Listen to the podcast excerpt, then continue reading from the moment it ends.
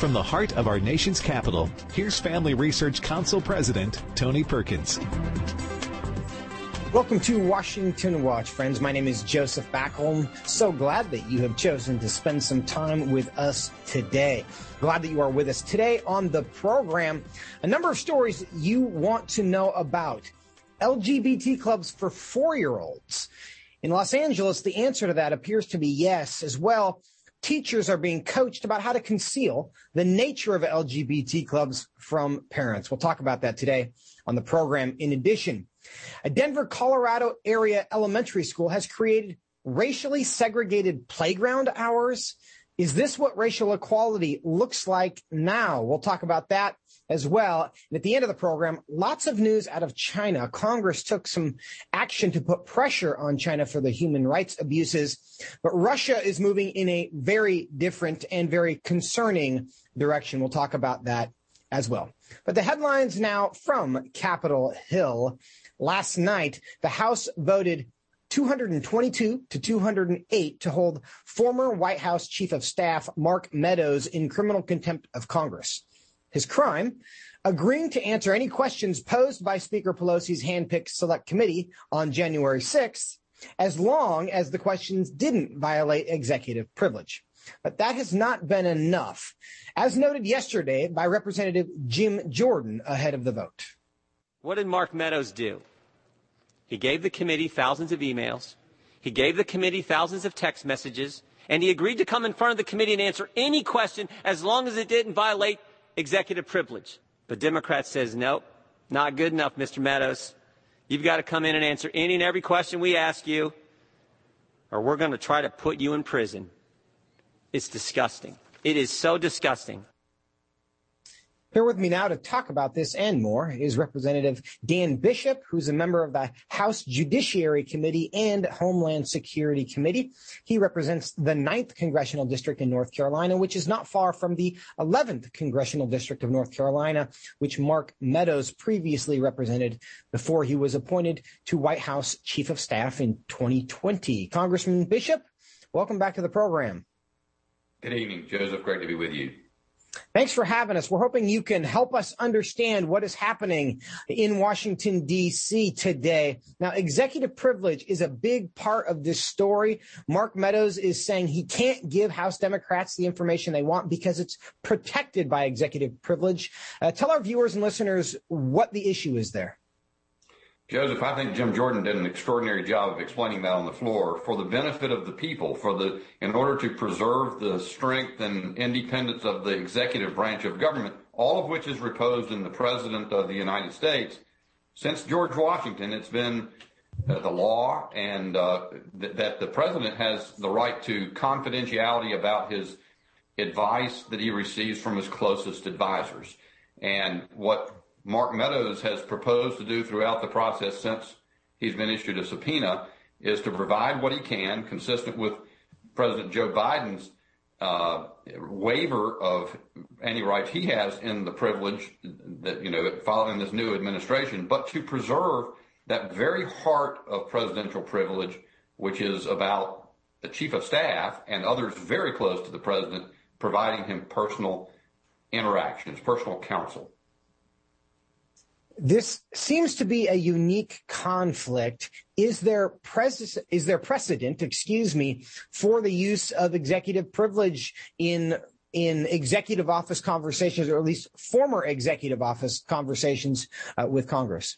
Sure. There have been other times when these issues have arisen, and what has generally resulted is a, a, an accommodation process in which Congress, representatives of the Congress, and the representatives of the president negotiate out so that the Cong- congressional committee can get any information it legitimately needs while the president's closest discussions with advisors are still protected. That here's what's what's new now. So that happened with Eric Holder. It happened when uh, Lois Lerner with the IRS scandal some years ago. Uh, many different uh, Harriet Miers back in the Bush administration. What's different here is within a space of a month or two, the the so-called January 6th Select Committee, which is really just composed of one one side in Congress, has uh, has gone directly to threatening to uh, try to put Mr. Meadows in prison with a criminal contempt of Congress charge and to refuse any kind of real negotiating or, or compromising process in order to get the information without it. They, they really they're they're going on it. They're starting a new they're making starting new precedents about how vicious they are. It's just really mean. I mean, Jim Jordan had it exactly right on the floor. It's just it's uh, unbelievably mean, and I think short-sighted because it will not be long. I'm confident uh, before Republicans are the majority in con- in the House, and we have uh, investigations we want to undertake, and we're going to proceed in whatever way Democrats proceed. If, as far as I'm concerned, if if they are going to drop all notions of what we call comity, uh, C-O-M-I-T-Y, the relationship between the, ex- the executive and legislative branches of government uh, that are civil and uh, and um, mannerly, and go into the nastiest, most vicious approach they can take. That's likely to happen in the future, and it will work to their disadvantage, and they will not be satisfied with the result. Are you saying you foresee a future in which uh, it's commonplace for former White House staffers to be thrown into prison for not answering questions? I mean, you, you have absolutely you summarized it perfectly well, Joseph. That's the future that we do not want. And unfortunately, this has become a pattern in many different ways, wherein uh, the left, where the Democrats seek to politicize the criminal justice system in order to exact vengeance on their political opponents. Uh, the most recent that you can think of on the Judiciary Committee, where I serve with Ranking Member Jordan, uh, is the fact that the Attorney General issued this memo, and, and there was a subsequent uh, email from the Criminal uh, uh, Counterterrorism Division of the FBI to put threat tags on parents who were showing up in school board meetings. And, so that's one where there have been many others. The, use of the FBI FISA process during the Trump the Trump campaign that people will remember. This is, mm-hmm. we're going down a road that's extraordinarily dangerous because Democrats are politicizing our justice system. Well, we know that congressional Democrats have been in the minority in Congress before, and certainly they know Republicans have been in the White House before. Are they in discussions about this particular situation? Are they denying that executive privilege applies or is relevant, or are they saying it just doesn't matter right now?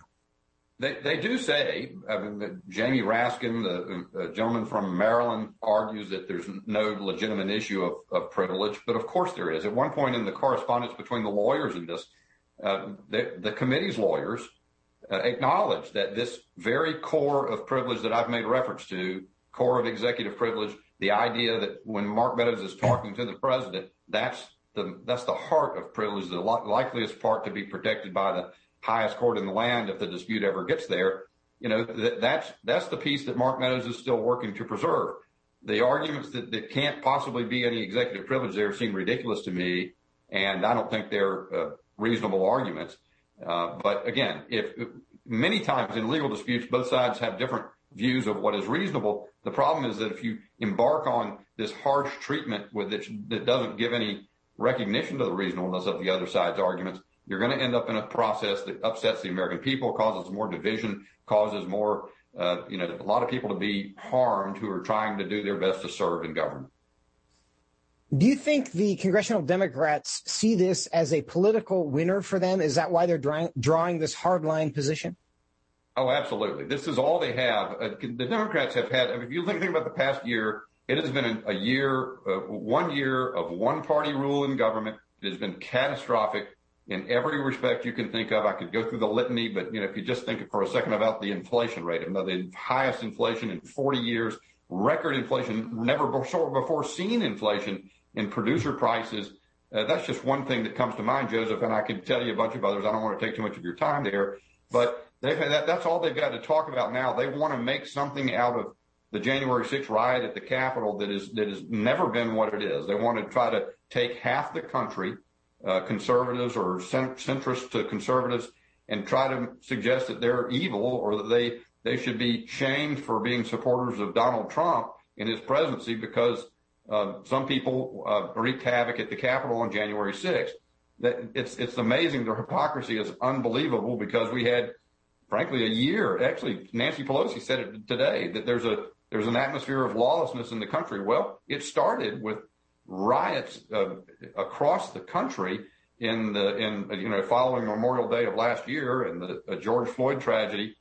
Uh, and, and, and Democrats excused it. They, they said that those were peaceful protests. The fact is, all members of the United States Congress, all people, frankly, ought to be uh, ought to be uh, condemning of any kind of political violence. And the violence that occurred on January 6th at the Capitol is very concerning. Uh, but it's not a coup, it's not an insurrection, and it's certainly not something that uh, that Republicans supported.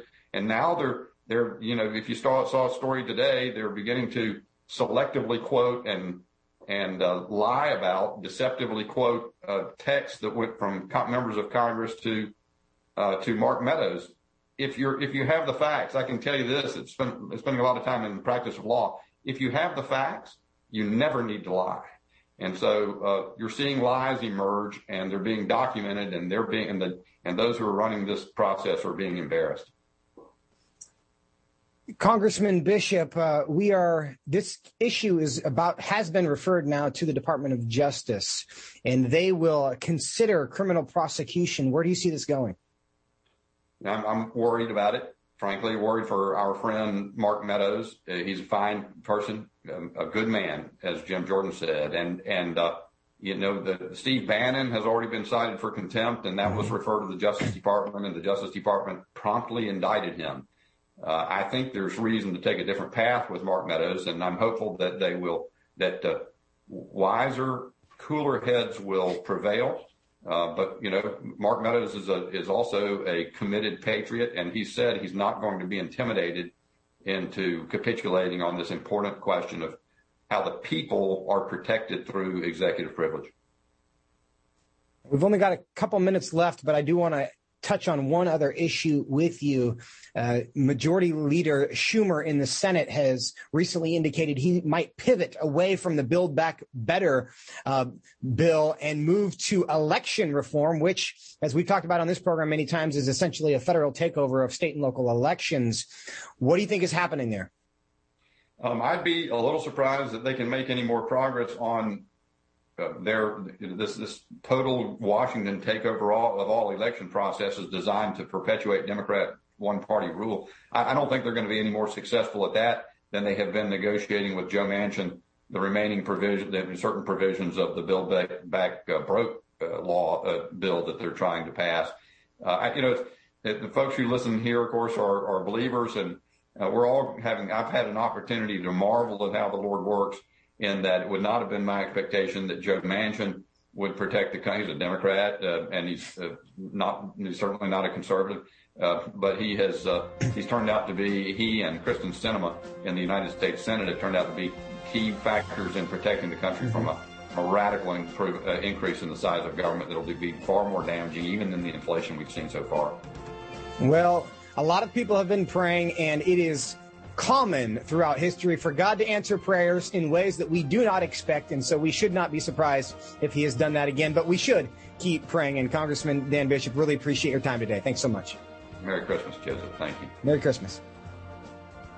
Stay with us when we come back after the break. LGBT clubs for children as young as four. And why are teachers being taught how to conceal clubs like this from the parents of the children who are involved. That's the conversation we'll have when we come back right here on Washington Watch. Stay with us.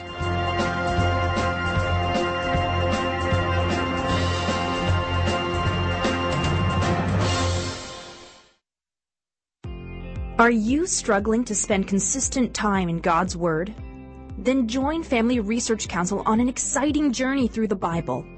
FRC's two year Bible reading plan helps you to approach daily Bible reading with an intentional focus of diving deeper into the nature of God and how His Word speaks into cultural issues. By studying the Bible, we can see the grandeur of God unfold throughout the past. The Stand on the Word reading plan takes you through daily scripture in an engaging manner to help you stay grounded in God's truth. All wisdom comes from God and He has given us the Bible as a way to understand the world.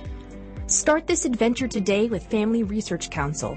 When you sign up, we'll text you every Sunday with daily passages and questions that help prepare you for conversations with your friends and family. To begin this journey, visit frc.org/bible. With the current division and confusion of our culture, It is so important for Christians to root ourselves in the truth of God's Word so that we are prepared to give a reason for the hope that we have. For this purpose, Family Research Council launched the Center for Biblical Worldview. The center applies the Bible and the historical teachings of the Church to current issues. This helps Christians understand and live by a biblical worldview, know why Scripture must be authoritative, and equips believers to advance and defend the faith in workplaces, schools, communities, and the public square. The experts at the center address and provide resources on issues like religious liberty, abortion, voting, marriage, and sexuality. To access free resources like the Biblical Worldview series, go to frc.org/worldview. To get highlights of the latest work of the Worldview Fellows, including blogs, interviews, and publications, sign up at frc.org/subscriptions. At Family Research Council, it is important to us that we stay connected with you and that you stay informed. With the increase in tech censorship of conservatives and Christians, we've decided to be proactive to make sure we don't go completely dark due to censorship. That is why we've created a tech subscription platform. If we get canceled, you can stay informed and still find updates on faith, family, and freedom. How? Just text STAND to 67742 to sign up for our text alerts, and you will get FRC's content straight to your phone. Again, just text STAND to 67742 and you will get special alerts on the biggest stories of the day. You can stay informed with just a simple text. We want you to be able to stay connected with like-minded community and to always have access to our content. Stay connected and informed. Just text STAND to 67742.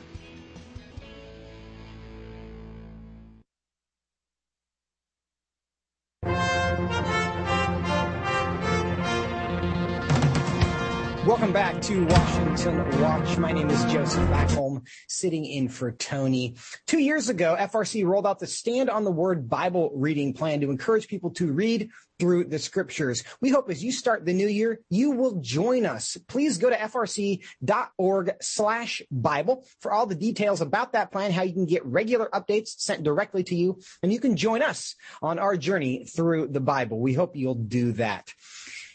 The Los Angeles Unified School District's Office of Human Relations, Equity, and Diversity has set up an online LGBTQ plus club that is geared towards students from pre-K through fifth grade. Yes, you heard me correctly. This is an LGBTQ plus club targeting children as young as four years old.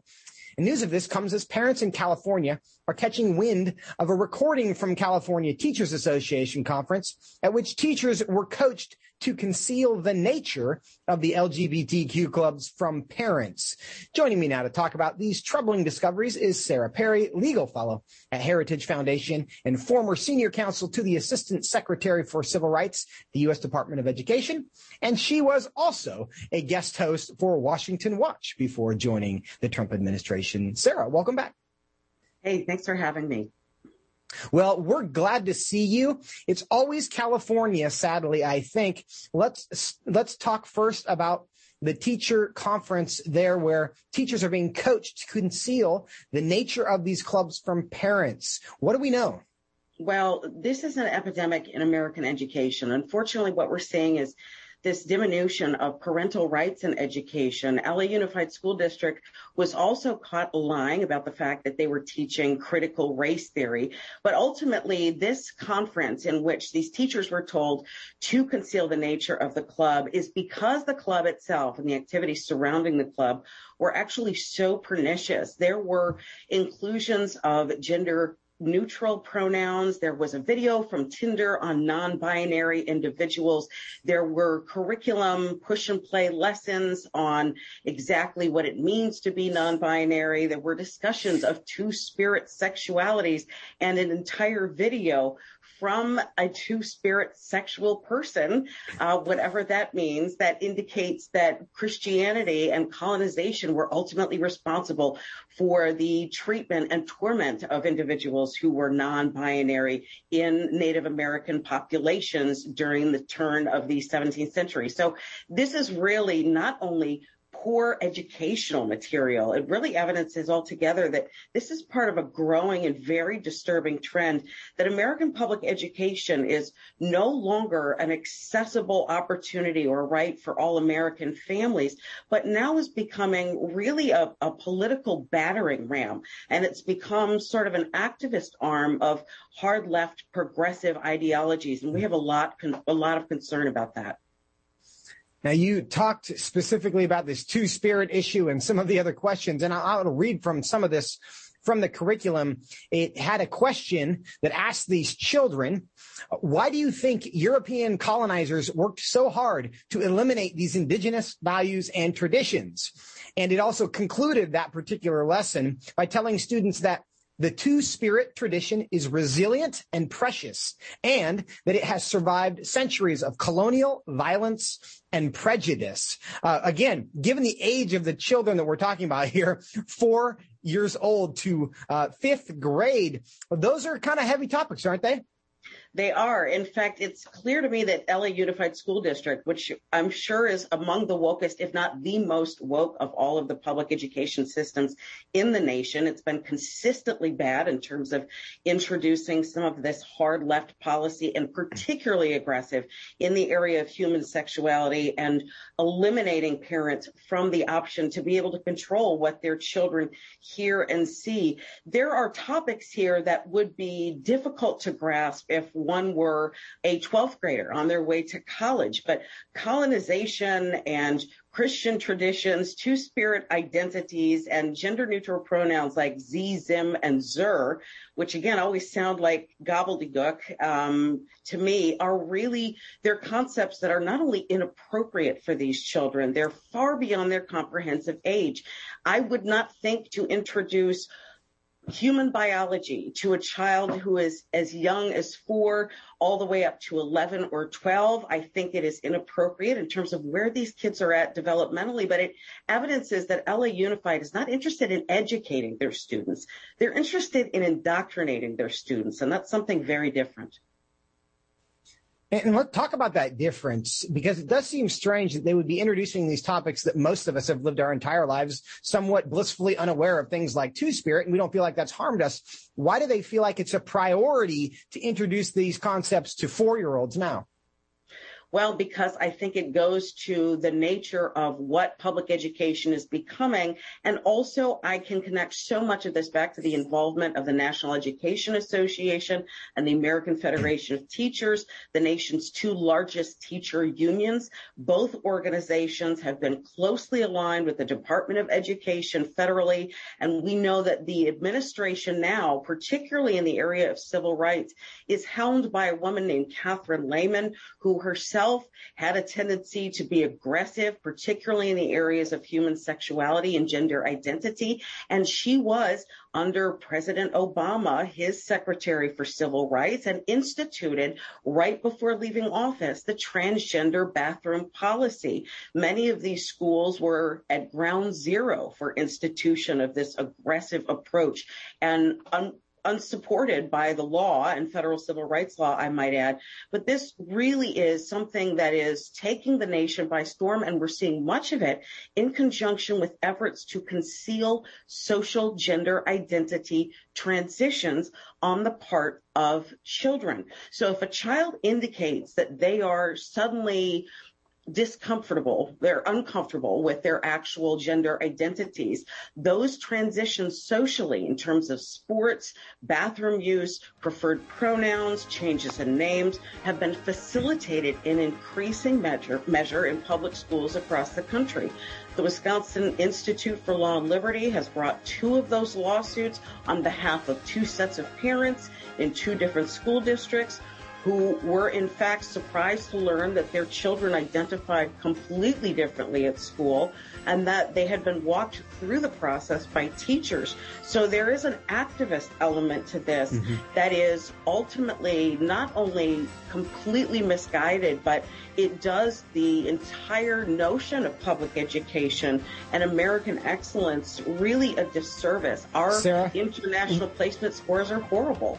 We are out of time, unfortunately, but I agree that the effort to cut parents out of this whole process may be one of the worst parts of all of it. Thank you so much for your time today and being with us. Thanks for having me. Next, racially segregated playgrounds in Denver. We'll talk about it when we come back. What is religious liberty and why should you care about it? Simply put, religious liberty is the freedom to choose your religious beliefs and to live according to those beliefs. Why should we care about this freedom? At Family Research Council, we care about religious freedom because we believe that it is an inherent human right that all governments have an obligation to protect. Tragically, not all governments do. Religious persecution is a tragic reality around the world that is not often acknowledged by the media, even though attacks on people of all faiths continue to increase globally. In Scripture, God calls Christians to pray and care for the persecuted church, the downtrodden, and those who cannot help themselves. Therefore, we must be advocates for those persecuted for their faith. To access Family Research Council's latest resources and to learn more about religious freedom and what you can do to help the persecuted, go to frc.org slash religious liberty. Do you want to be able to stay up to date on conservative news? Are you looking for Christian resources to help you stay politically engaged? Then download Family Research Council Stand Firm app. With all of our content available at your fingertips, you will conveniently be able to stay up to date throughout your busy day.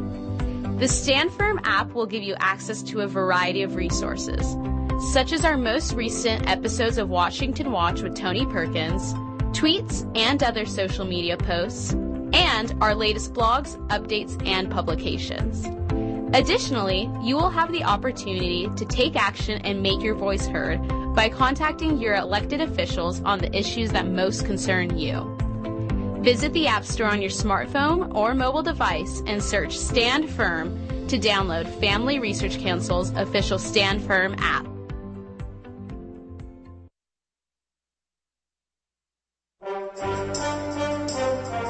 Welcome back to Washington Watch. My name is Joseph Backholm. I'm sitting in for Tony today.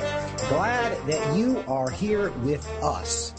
An elementary school just outside Denver, Colorado is getting pushback for its plans to hold a monthly Families of Color Playground Night. According to reports, the racially segregated playtime was scheduled for the second Wednesday of each month, but was canceled due to COVID protocols. The plan now is to reschedule them in the new year. What are we to make of schools promoting racially segregated playgrounds? With me now to discuss this is Virgil Walker. He's the executive director of operations for G3 Ministries and the co-host of one of the best podcasts in the world, Just Thinking. Virgil, welcome back to Washington Watch. It's a joy to be with you. Thanks for that introduction. Uh, and again, thanks for having me. Hey, we're glad to have you.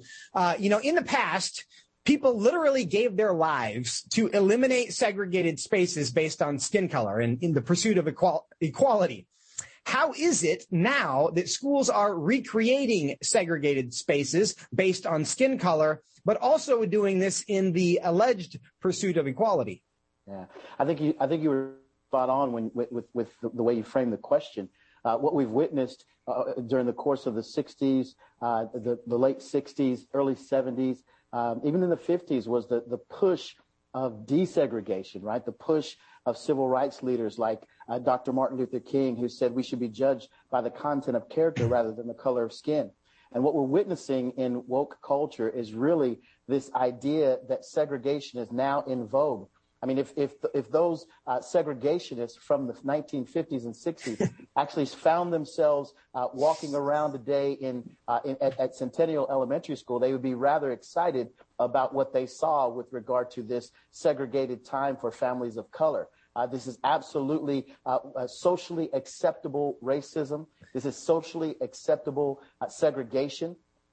and we should yeah. we should call it we should call it exactly what it is and, yeah. and be about eradicating it. And Virgil, explain this to me because I'm a firm believer that very few people do things they believe to be irrational. There has to be some kind of logic to this. What is the logic of wokeness that leads them to believe that racially segregated playgrounds is some kind of a benefit?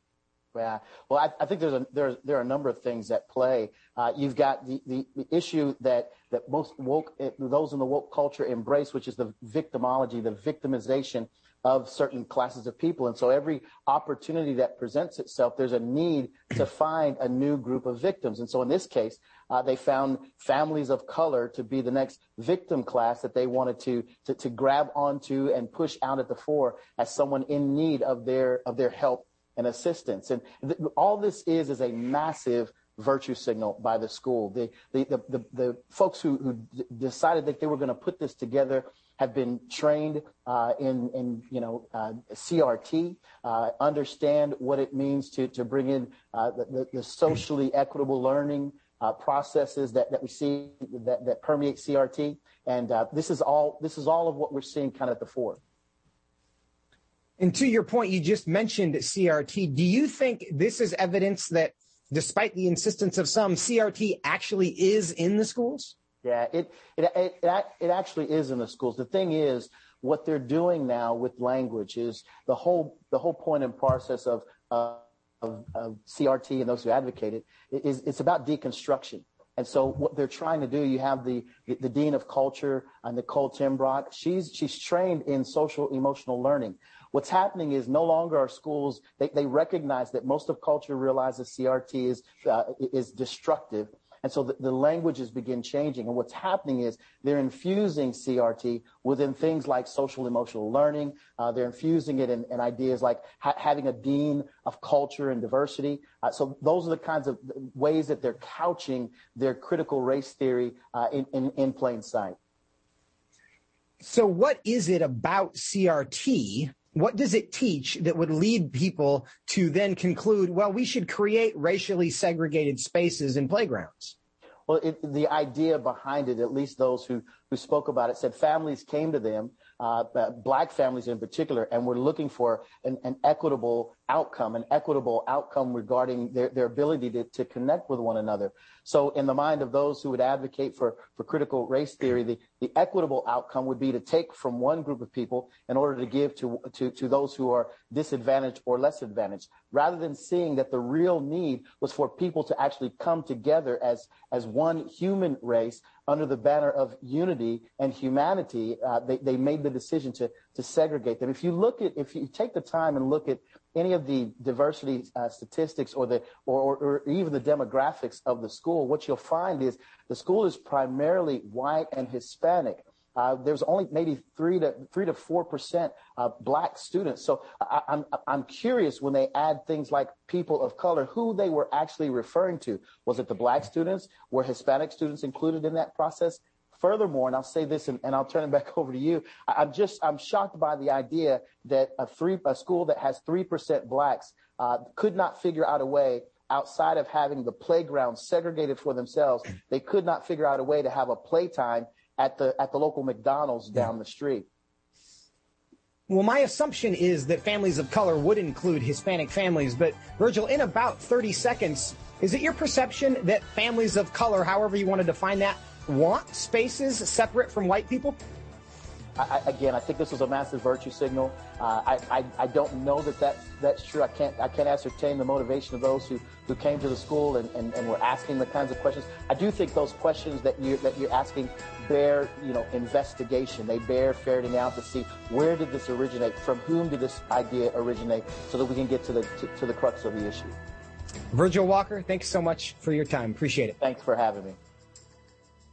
And coming up, we are going to talk about, and actually, I'll say you can find Virgil Walker and Darrell Harrison. Just Thinking is the podcast. Encourage you to find that. Now, coming up, we're going to talk about China. The Congress is taking some steps against them, but Russia is moving toward them. We'll talk about it when we come back.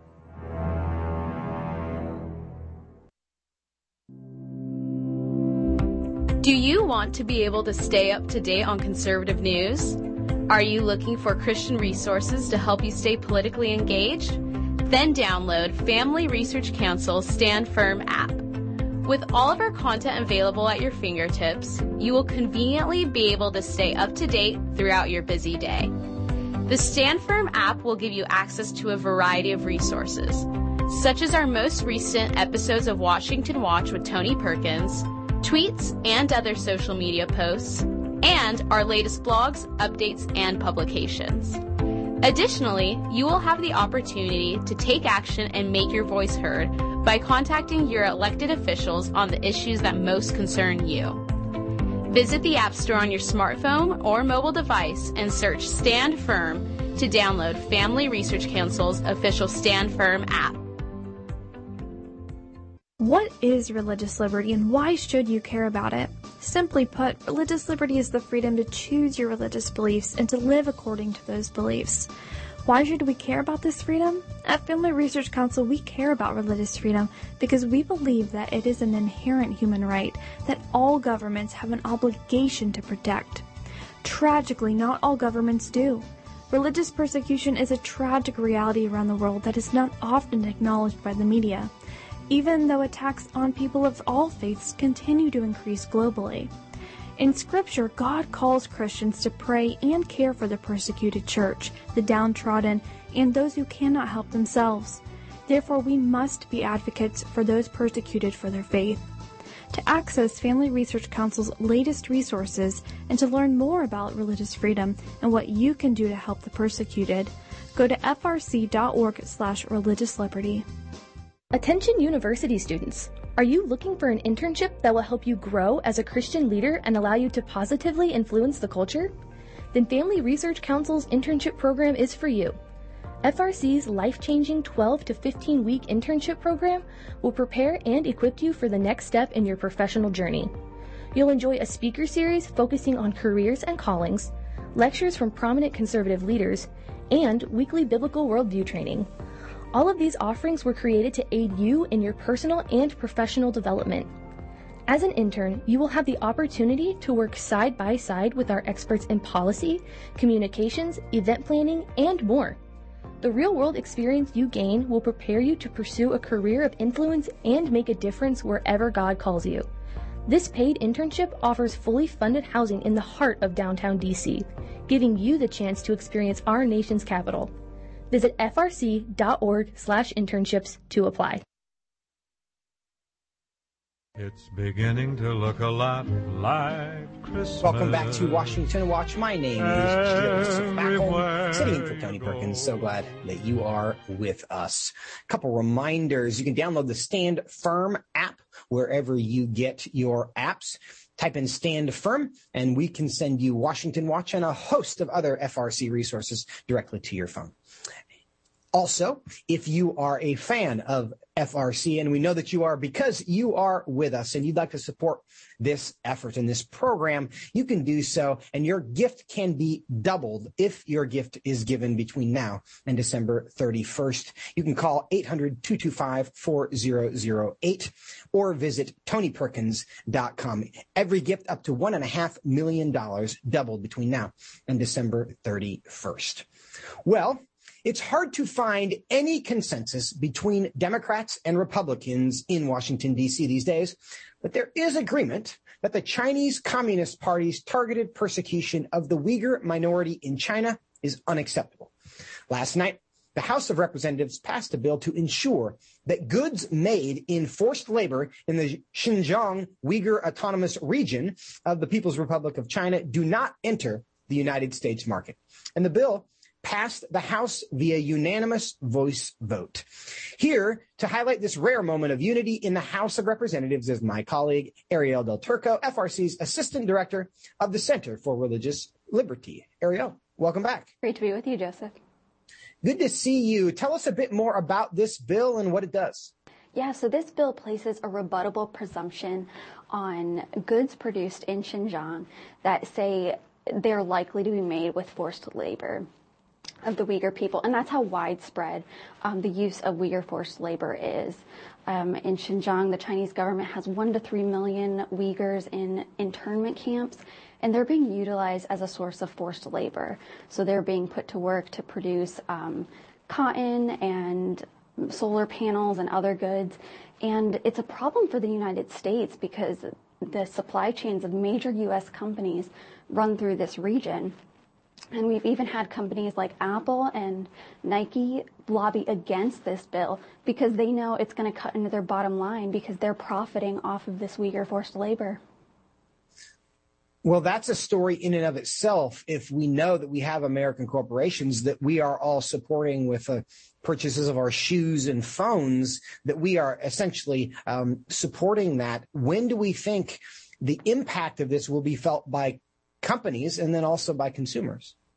So this bill has a relatively short uh, period of enactment. It should be enacted before um, next year. And for companies, that means they're going to have to make some hard decisions. They're going to have to decide um, whether they want to leave Xinjiang or leave China because um, they can no longer profit off of forced labor.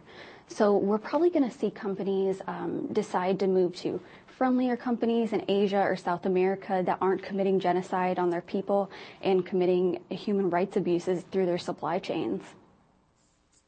I think I can speak for most Americans when I say that I would prefer to spend a bit more on a phone than believe that what my cost, uh, the, the cost reduction was being provided on the back of forced labor and concentration camps. And, and we also know that the international community uh, recently determined that what was happening to the Uyghurs was in fact a genocide.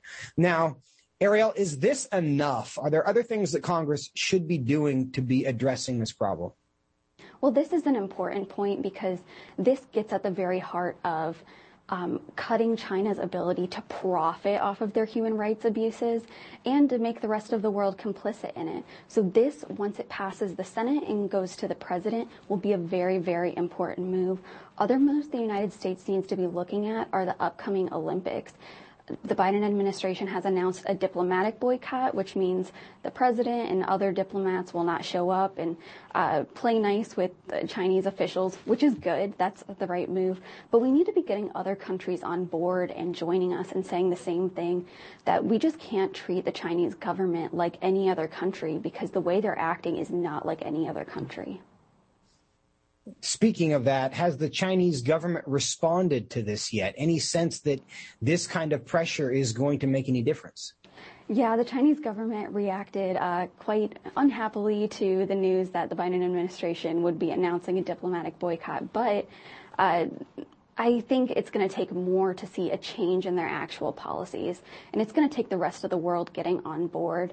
It's not quite a statement just that Biden's not going. It would be more of a statement if um, the rest of the free world and Europe were not showing up at the Olympics, but there's progress to be made. I know this has been a big story with the NBA now because they have been very quiet about Chinese human rights abuses, and as a league, they have taken a lot of uh, of heat, at least on social media, for their refusal to condemn anything having to do with Chinese human rights abuses because of uh, their market that they're trying to get into. Any sense that this move by Congress may begin to uh, pressure companies that are benefiting from the Chinese government and the cash that's coming to the U.S. from there, that they might change their posture. Oh, yeah. I think this is a major sign for international companies that China is not a region that is safe to do business as normal.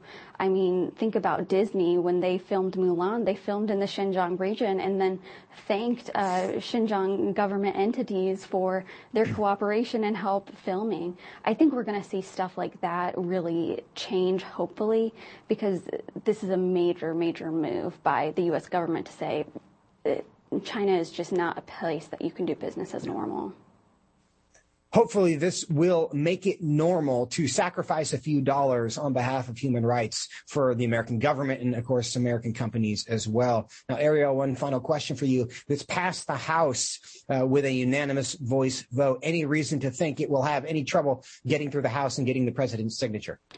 Uh, I don't think so. I think this is expected to go to the Senate hopefully by the end of this week and be sent to the president. There was some concern that the president and the White House was keeping this bill at arm's length, but we did see a statement come out of the White House last night that indicates that uh, Biden will sign this and view this favorably. So that's all good news. This is a major step for uh, Chinese human rights.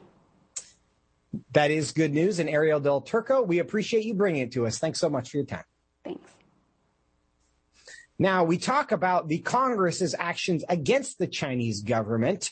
They are not the only country. Other countries like Australia, the UK, Canada have announced diplomatic boycotts of the 2022 Winter Olympic Games in Beijing, as the United States has, over CCP's human rights abuses.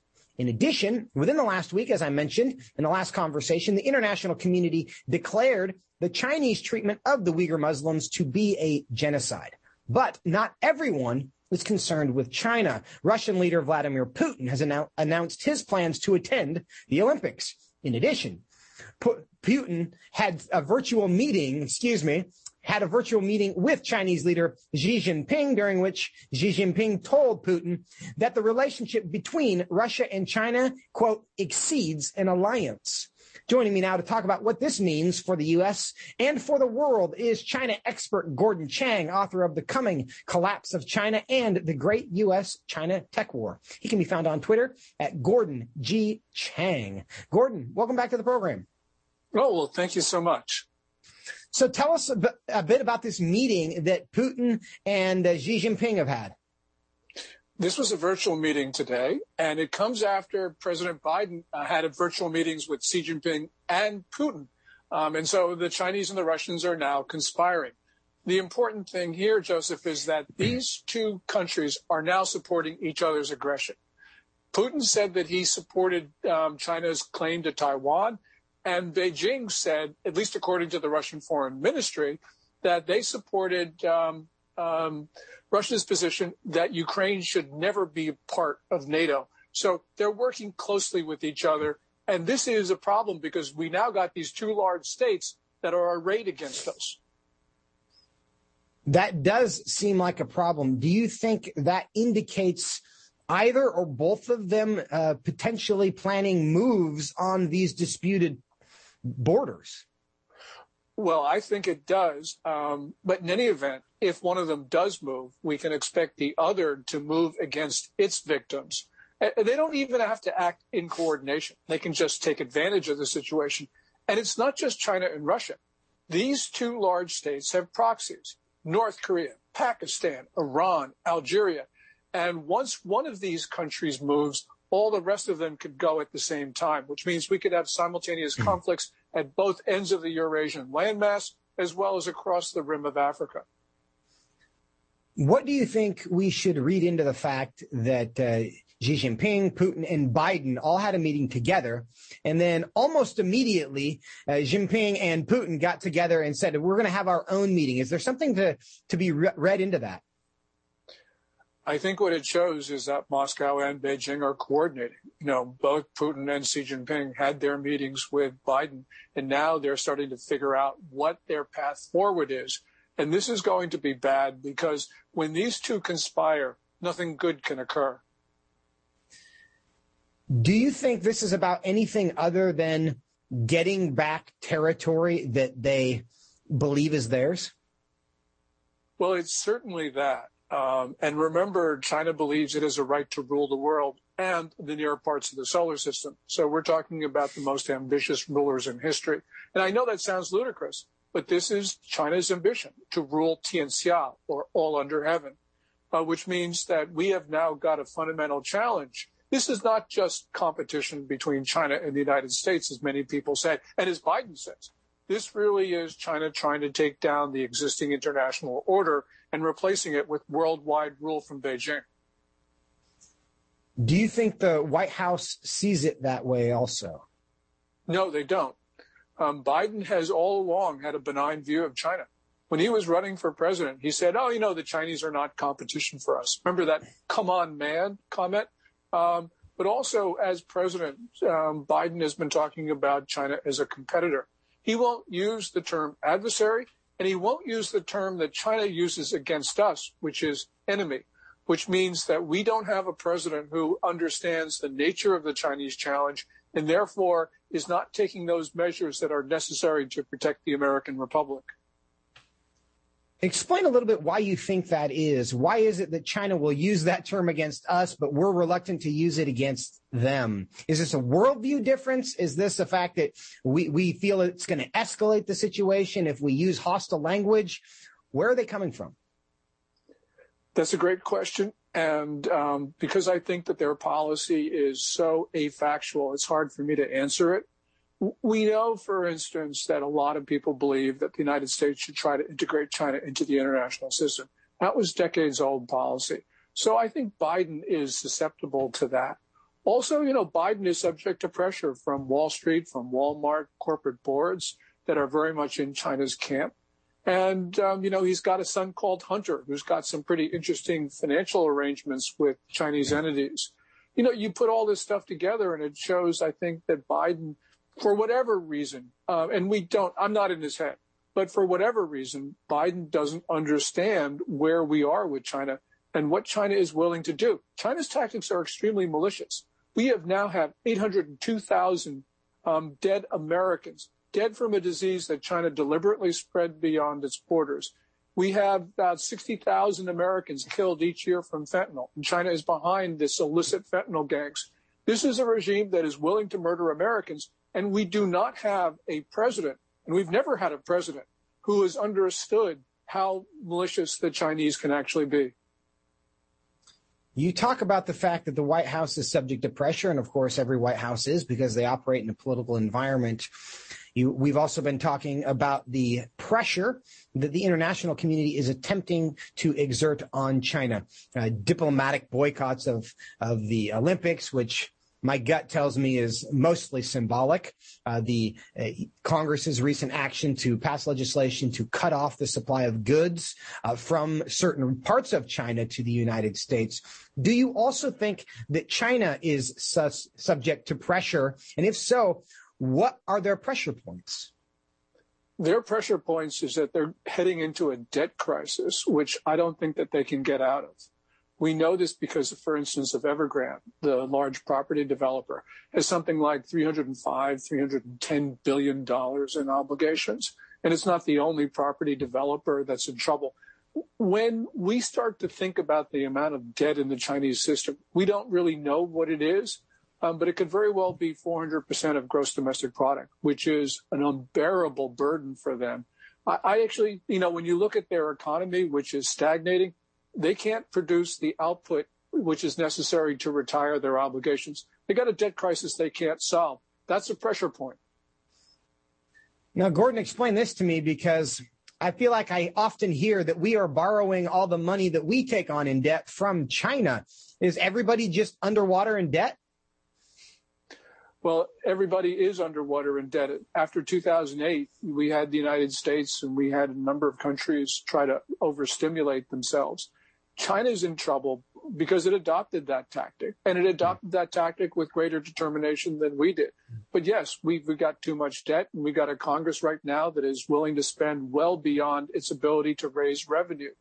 But I don't think that China is holding of American debt for various technical reasons because of the way the global financial markets operate. It doesn't really give them any leverage. Um, they talk about using their debt as a leverage against us, and they don't do it. They've been doing this since 2008, talking about it.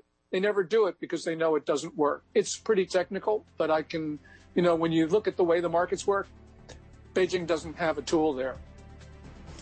Gordon Chang, that's why we bring you on. Thank you so much for your time. Appreciate it very much. Well, thank you so much and for the great work that you and Tony do. So thank you. Uh, I appreciate that. We appreciate you. Merry Christmas. Merry Christmas.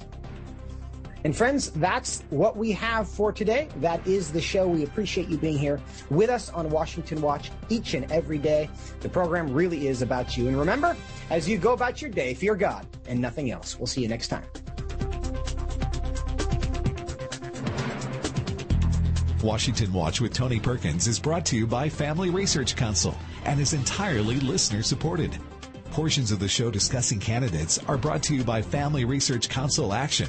For more information on anything you've heard today, or to find out how you can partner with us in our ongoing efforts to promote faith, family, and freedom, visit TonyPerkins.com. Also, to leave a comment about Washington Watch, call our watch line at 1 866 372 7234. That's 1 866 372 7234.